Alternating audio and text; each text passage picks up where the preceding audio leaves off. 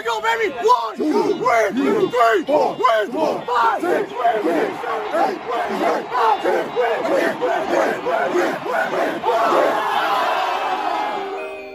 You are Locked On Saints, your daily New Orleans Saints podcast, part of the Locked On Podcast Network.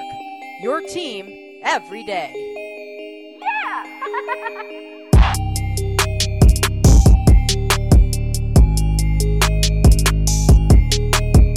What is good, Who Dat Nation, and welcome to Locked On Saints, brought to you by the Locked On Podcast Network. Ross Jackson here at Ross Jackson ASC on Twitter, your host, covering your favorite team, the New Orleans Saints, like nobody else does it every single Monday through Friday. Lead analyst over at AllSaintsConsidered.com. Welcome, as always, to all of our first time listeners, as well as to all of those of you who've been supporting me from the jump. Who Dat family, and welcome into today's episode as we kick off this next week here at Locked On Saints. Another big win for New Orleans at home as they beat the Tampa Bay Buccaneers 31 to 24, and I am hype. I'm hype again, y'all. It's another win, another victory Monday type episode. Y'all know how I get. You know how I get on the victory Mondays. We'll recap the game, then we'll take a look at what we like versus what we didn't like, just like last week, and then we'll dig into another what we were told versus what actually happened. And because I, I feel like we learned a lot this week, I feel like we learned a lot of things. So we got all that and a little bit of lagniappe for you on today's episode of Locked On Saints, your team every day. Here we go again. The Saints get another win without Drew Brees. Teddy Bridgewater 3 and 0 as the starter and what a game he had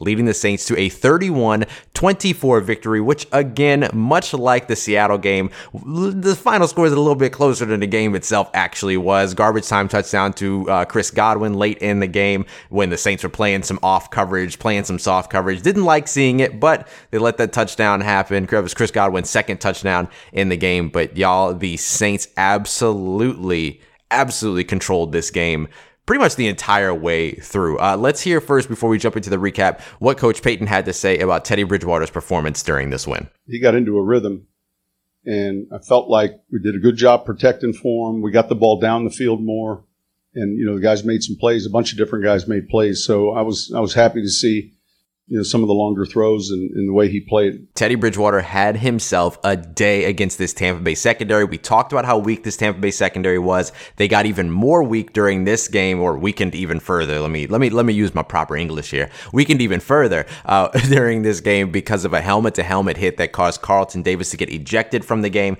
Teddy Bridgewater threw a touchdown early to get started. Then he threw an interception that bounced off of Alvin Kamara's hands. It was placed on Alvin Kamara's back hip. So you could look at it however you want want to look at it, but either way, the interception actually seemed to help Teddy Bridgewater snap into action. He then completed the next 11 straight passes, then went on for the rest of the game to throw three more touchdown passes. Yes, Teddy Bridgewater over 300 yards, 314 yards on 26 completions, four touchdowns in the game. He was absolutely outstanding and he's everything he was everything in this game that Saints fans had wanted to see from him. He was he was efficient, uh, 26 of 34. He got those long passes out. The longest air completion according to next gen stats was 43.6 yards. We saw him scramble, we saw him create, we saw him get the ball out quickly, make quick decisions. Eh, he did everything that it was that Saints fans had been clamoring to see him do over the course of these last 3 weeks weeks. And the thing that I love about it is that even though those stats are up there 26 of 34, 314 yards, four touchdowns, 131.2 passer rating all of the stats are there for the first time. Four touchdowns for the first time since 2015, over 200 yards for the first time since 2015. But despite all of that, he doesn't change his tone. He's still saying the exact same thing that he was saying weeks ago when he wasn't putting up those numbers that the stats don't matter and the wins are what counts. You know, it's a team sport about today was running off the field, running this tunnel, seeing the smiles on the fans' face. Wow, that's the number one thing on my mind when I wake up on game day not about the numbers.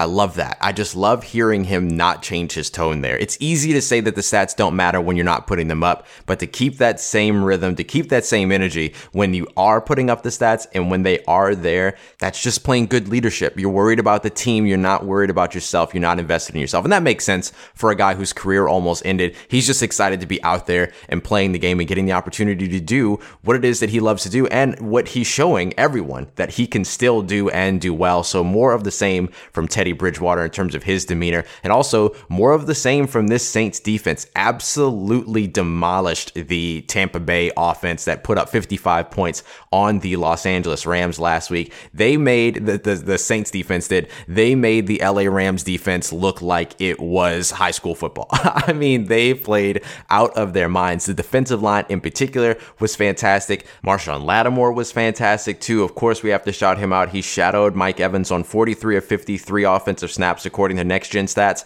and didn't allow a single reception on three targets. He goose egged Mike Evans entirely. Remember the time that Marshon Lattimore played Mike Evans? Uh, I think it was his first, the first time that they ever met up and Mike Evans was held to one catch for 13 yards and we thought that was impressive. Goose egg this time. Uh, Marshon Lattimore did not let that dude show up at all. Now, conversely, Chris Godwin did have a big game, uh, over 120 receiving yards, two touchdowns, but we expected it was going to be one or the other. Essentially, they took away all of the options for Jameis Winston, who only threw for 204 yards on 15 completions. He was sacked six times. Its defensive front continues to be fearsome. Let's hear a little bit about what Cam Jordan had to say about the way that that defensive front played. It's a great feeling. Uh, when everybody's part of the set, I, it feels like Oprah came in. You get a sack, you get a sack, you get a sack. In fact, I'm pretty sure DA came in and was like, everybody gets a sack. Um, but when you talk about, you know, uh, just what that mentality that we have, that you know, eventually we're going to break down an offensive offensive line. Um, that's what you need. And it really was like uh, Oprah just showed up and started handing out sacks to the Saints defensive line. Two for Marcus Davenport, and then Malcom Brown, Sheldon Rankins, Carl Granderson, and Cam Jordan all got one as well. Many of them had tackles for a loss. Also, I think it was eight different tackles for a loss during this game, and then several quarterback hits. Uh, looks like eight quarterback hits as well. So they got after Jameis Winston and kept him uncomfortable. They put the pressure on him, and that's one of the big ways that they kept this Buccaneers offense limited, so they were able to walk away with a win in New Orleans. So now that we've heard from players and coach, we're going to take a look now at a little bit of a deeper look, what we liked, what we didn't like. We'll take a look too at what we told, what we were told versus what actually happened. But before we get there, I need to tell you about one of our sponsors today, and that is Roman. Now, most guys have tried different ways to last longer, but saying the Pledge of Allegiance in your head or counting backwards from 10 doesn't always work. Plus, why are you giving yourself only 10 seconds anyway? Different matter. The folks over at Roman, a men's health company, are changing the game with Roman swipes, the secret to longer lasting sex. Roman swipes are clinically proven to help you last longer in bed. They're effective, easy to use, and fast acting, and don't require a prescription. Roman can ship swipes to you in discreet, unmarked packaging, and each Swipes packet is small enough to hide in your wallet for whenever you need it. Swipes are great and they will not transfer to your partner so you can last longer without worrying. They're super easy to use. Just take swipes out of the packet, swipe it on, let it dry, and you're good to go. That's it. Now, Get $10 off of your first order of swipes and free two-day shipping at getroman.com slash locked on NFL. That's getroman.com slash locked on NFL for $10 off and free two-day shipping. That's getroman.com slash locked on NFL. All right, Dat Nation, time for us now to dive a little bit deeper into this game, talk about what we liked versus what we didn't like. And I'm not going to lie to you,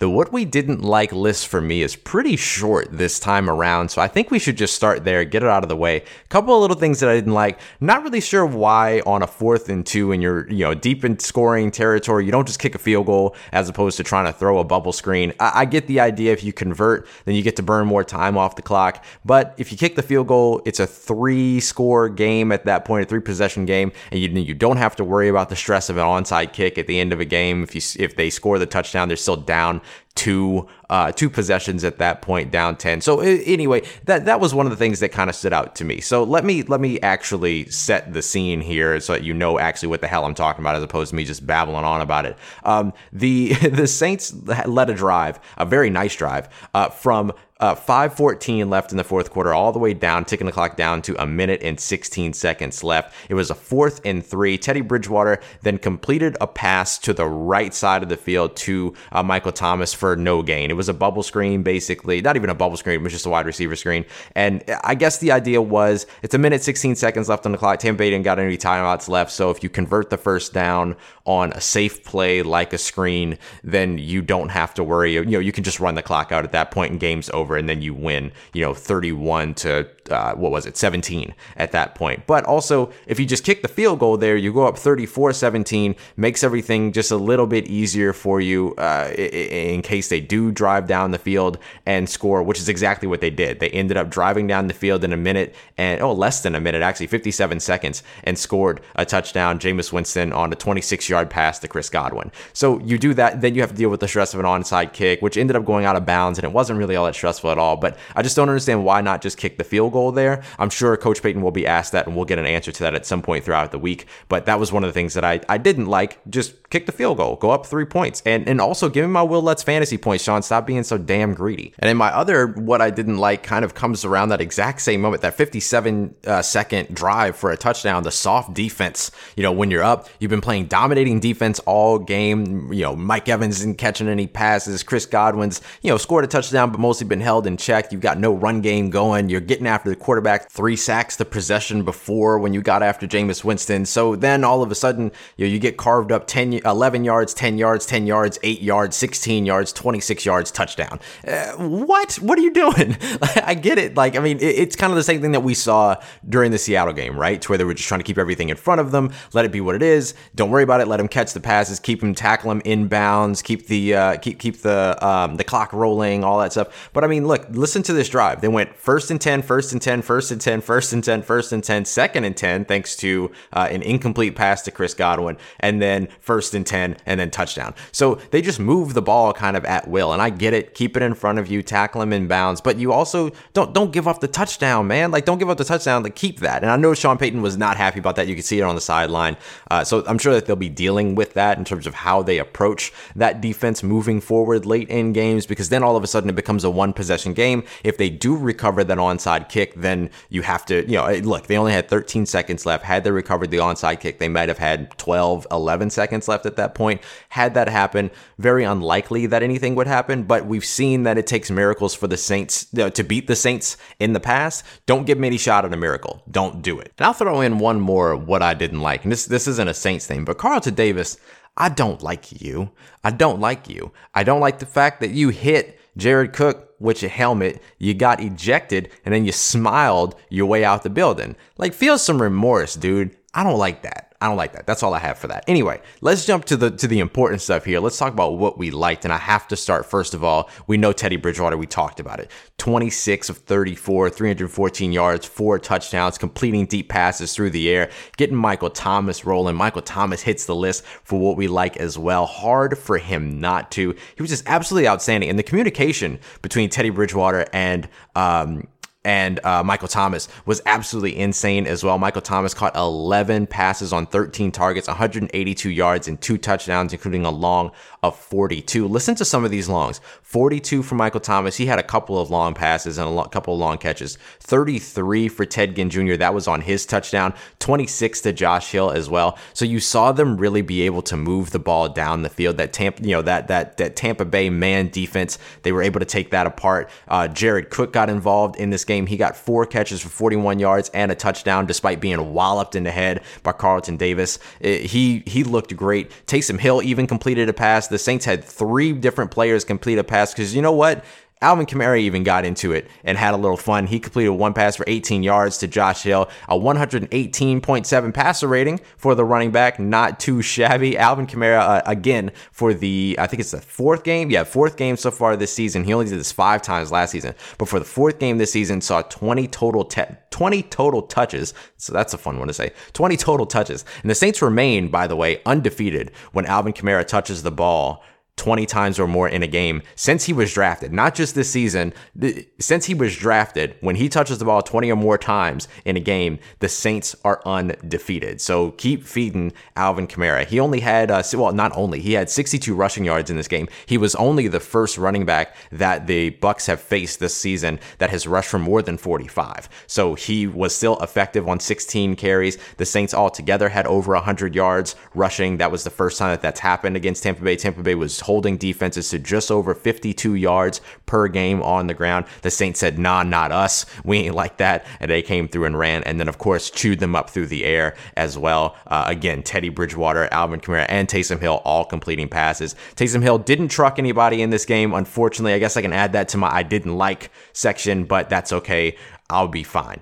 Um, the other thing that I loved in this game was, of course, the defense, but specifically the pass rush. We talked about how it, this game was going to be decided in the trenches. Whoever wins, whoever defensive line wins the matchup against the other team's offensive line was probably going to win this game. The Saints allowed no sacks. There was no Shaquille Barrett. He had one tackle in this game. He was the Mike Evans of the defense, just disappeared, got got locked up. They won't let him out like Akon. He was done. He was not at all a factor in this game. The Saints, on the other hand, six total sacks. I named this off already, but I'll do it again. Two by Marcus Davenport, and then you had one each by, I have the names right here Malcom Brown, Sheldon Rankins, Carl Granderson, and Cam Jordan. So this defensive line was busy. You'll notice that none of those are linebackers. None of those sacks came from blitzers. That was all the defensive line. Six sacks by five guys, all playing on the defensive line. This is what the Saints needed to have from their pass rush. This is what they had from the beginning of the year and that they needed to sustain throughout, and they've done an outstanding job doing it so far.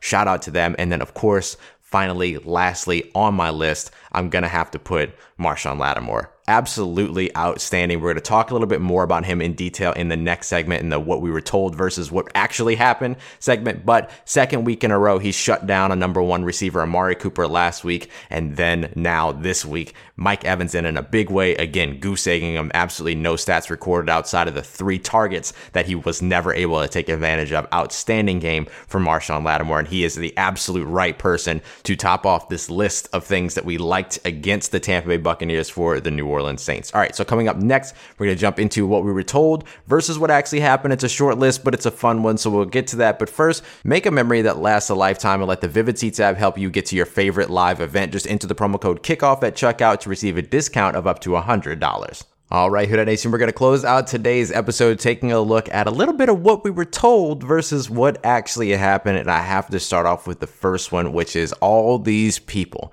talking about Teddy Bridgewater.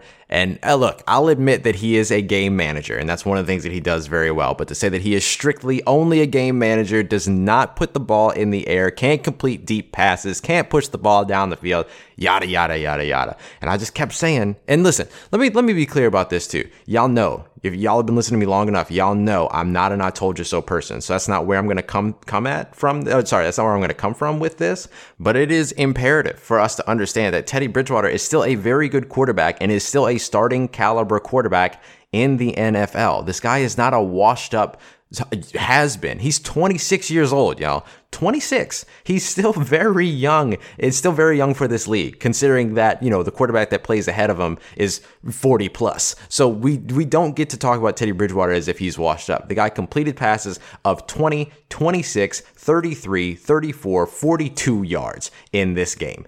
He he can push the ball down the field. And what I loved, and I, this is just something I observed from the Fox uh, uh, commentary, and they must have talked about this during the production meeting, but they were must have said something like, "Yo, I need you to push the fact that the Saints are calling shot plays so that we can erase this narrative that they're not trying to push the ball down the field with Teddy Bridgewater at quarterback." And then they didn't have to do it anyway, but they would not stop talking about, "Oh, well, that was a shot play. There was a shot built in that play, but the Bucs had it nicely covered. Didn't really have anywhere to go. Yada yada yada." And they kept talking about it, and then eventually he got to the point where he was able to start hitting those passes then they didn't need to talk about it anymore because he was taking those shots and he was completing those shots. So let's stop with all of this Teddy Bridgewater can't push the ball down the field. Teddy Bridgewater can't complete passes, check down Charlie type stuff. The dude can play the game. He's going to get you wins. He's not going to lose you games. He doesn't make mistakes. Keep in mind that both of the interceptions that he's thrown since he's been the starting quarterback for the Saints were not entirely on him right? There were the look, ball placement could have been better on both. He was scrambling on one, he put the other one a little bit behind Alvin Kamara, but it was still on his back hip. It's still within his frame. He's made that catch several times. Came off his hands. It happened. Same thing with Ted Ginn Jr. Left up, got the ball in his hands. We know Ted Ginn Jr. has a reputation for drops. We don't see it all the time. We see it a lot less in New Orleans than we saw it, him do it in Carolina and in Miami. Don't get me wrong, but we know that it happens to him. You can't sit there and say that Teddy Bridgewater is going to lose you games because he simply is not. And now he showed you, not only is he going to not lose you games, but he showed you on Sunday he can win you games as well. All right, our next one here. What were we told? Well, according to Skip Bayless and others, Marshon Lattimore did a great job locking down Amari Cooper because Amari Cooper was ha- was hampered with an injury. He was dealing with an injury, and that's why Marshon Lattimore was so effective against him against Dallas, and that won't be a repeat, yada, yada, yada. So now we get to week five, and what actually happened? Marshon Lattimore, I'm sorry, excuse me. Let me use this appropriate name here. Lockdown Lattimore locked up yet another number one wide receiver, one of the toughest in the division, Mike Evans, who, by the way, just understand the fact that Mike Evans is a big human, is just a huge person. And Marshon Lattimore, again, this is not the first time he's done this. He's done this several times before. Let me say a couple times before, since he's only been in the league. This is his third year, but he's done this a couple times before where he has locked down Mike Evans. This is nothing new. This is something we have seen before and we've seen him do, and he did it again. He's just never erased him the way that he erased him on Sunday for the, oh man, like there was just, there was no Mike Evans on the field. There was absolutely no Mike Evans on the field. Marshon Lattimore did outstanding, and it wasn't just because Amari Cooper was hurt that he was able to cover him. He locked him down. Two wide receivers, two number one wide receivers in a row, and now he's got a little bit of an easier task coming up against the Jaguars, but still got to worry about these guys. DJ Chark, former LSU Tiger, big time deep threat, and then you look at the rest of those wide. That, that's all. Jack, that's all Jacksonville has is deep threats. Marquise Lee, Dede Westbrook, they're all deep threats. Chris Conley, I guess, might be your your your big bodied guy. So it'll be interesting to see how they deploy Marshon Lattimore in this game. But after seeing uh, DJ, uh, DJ Chark go over 100, 180, 180 something receiving yards this week, again, you're probably going to see Marshon Lattimore shadowing him because DJ Chark's coming alive in Jacksonville, and that's going to be another fun matchup to watch. But I'm just excited. I'm just going to that's me that's me just dusting my hands off because I just I just know Marshon Lattimore is going to take care of him and give him the business.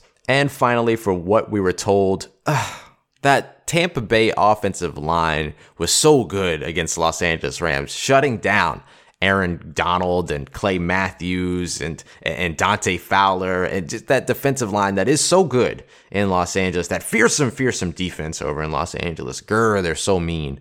The Saints come through. They play against that exact same offensive line, no changes. Six sacks. Six sacks absolutely. And you could say, oh, well, it's because, you know, the Saints were at home and so they had the home field advantage, they had dome field advantage. But don't forget that the, the, the Bucs also did that against the Rams in the Coliseum. Now, we all know that the Rams' home field advantage does not compare at all to the Saints' home field advantage, but you're going to tell me that that Bucs offensive line was great because of everything that they did against the Rams and that the Saints' defensive line was able to get six sacks on them, including two from Marcus Davenport, who I should have actually put on my last list in terms of uh, uh, uh of what we liked from the last game because you know what? No, I'm going to put it on this list. I'm going to put it on this list. The late addition, Marcus Davenport is added to this list because what were we told? That he was going to be a bust, that he didn't look good in the preseason, so therefore he wasn't going to look good, good, look good in the regular season. Two first round picks was too much for him, and look at what he's doing so far this season. Last year in his rookie year, the man played 13 games, had 22 tackles, 12 of them solo, six tackles for a loss, four and a half sacks, and a fumble forced. This year, he's already got 15 tackles, eight of them solo, two tackles for a loss, three sacks. He's only a, a sack and a half behind his total from last year, five games in, and in one fumble force. So he's already tied that up. This guy is producing and he's just going to get better. You understand? He's just going to get better. He doesn't even have a full vocabulary of pass rusher moves yet. What, this dude is only going to get better. And when you look at what the rest of this defensive line has done, Sheldon Rankins getting a sack. We got to see the shimmy in the game. Got to see the shimmy going on from Sheldon Rankins. It incredible. And so you're either telling me that the Tampa Bay Buccaneers offensive line isn't as good as they thought that they were against Los Angeles Rams, which I, I told you that before the game, but also you're telling me that the Saints defensive line is one of the best defensive lines in the NFL, if not the best in the NFL. They have been absolutely incredible. Again, six sacks for the Saints team, all of which five guys on the defensive line, no sacks from blitzing linebackers or secondary, anything like that, all from the front four. All right, y'all. That is going to do it for today's episode of Locked On Saints. Thank you so much for joining me. I was a little goofy throughout this episode, just having a lot of fun watching the Saints team. Uh, four and one now, four and one, three and zero oh without Drew Brees. This is a special season because this team looks good. This team looks really good right now, and Drew Brees ain't even back yet. So well, we haven't even seen their final form, I guess is the best way to say it. So that's going to do it for today's episode. Thank y'all, everybody, for coming through. Uh, make sure that y'all, we haven't used this in a while, but make sure that y'all are uh, calling up the Locked On Saints listener line so that you can leave your thoughts on what it is that the Saints have done so far, how you're liking watching these games. Uh, I, I want to hear more from you. I, I want to get back to making the show a little bit more you involved. So 504 229 4265 or join the Locked On Saints Facebook group at facebook.com slash groups slash Locked On Saints and drop your thoughts and questions there. There. Just want to share some more of your thoughts as we move forward. So that's going to do it for today. Y'all know how the rest of the week rolls. Crossover Wednesday on Wednesday, going deeper into this Jacksonville game coming up, and we'll continue to recap this game. Pro Football Focus grades tomorrow, personnel group analysis later on, and then comments, questions from you toward the end of the week as well. Thank you so much, everybody, as always, for coming through. Once again, I am Ross Jackson. You can find me on Twitter at Ross Jackson ASC. Hit me up. Let me know how the family's doing. Let me know how you're living. Let me know how your mom and them. Tell your friends, family, and fellow Saints fans about the show. And don't forget, if you haven't already, go ahead and subscribe. Drop that five star rating and review. Thank you so much for all your support and for helping me grow this family. This has been Locked On Saints and Trust to that nation. I'll holla at you.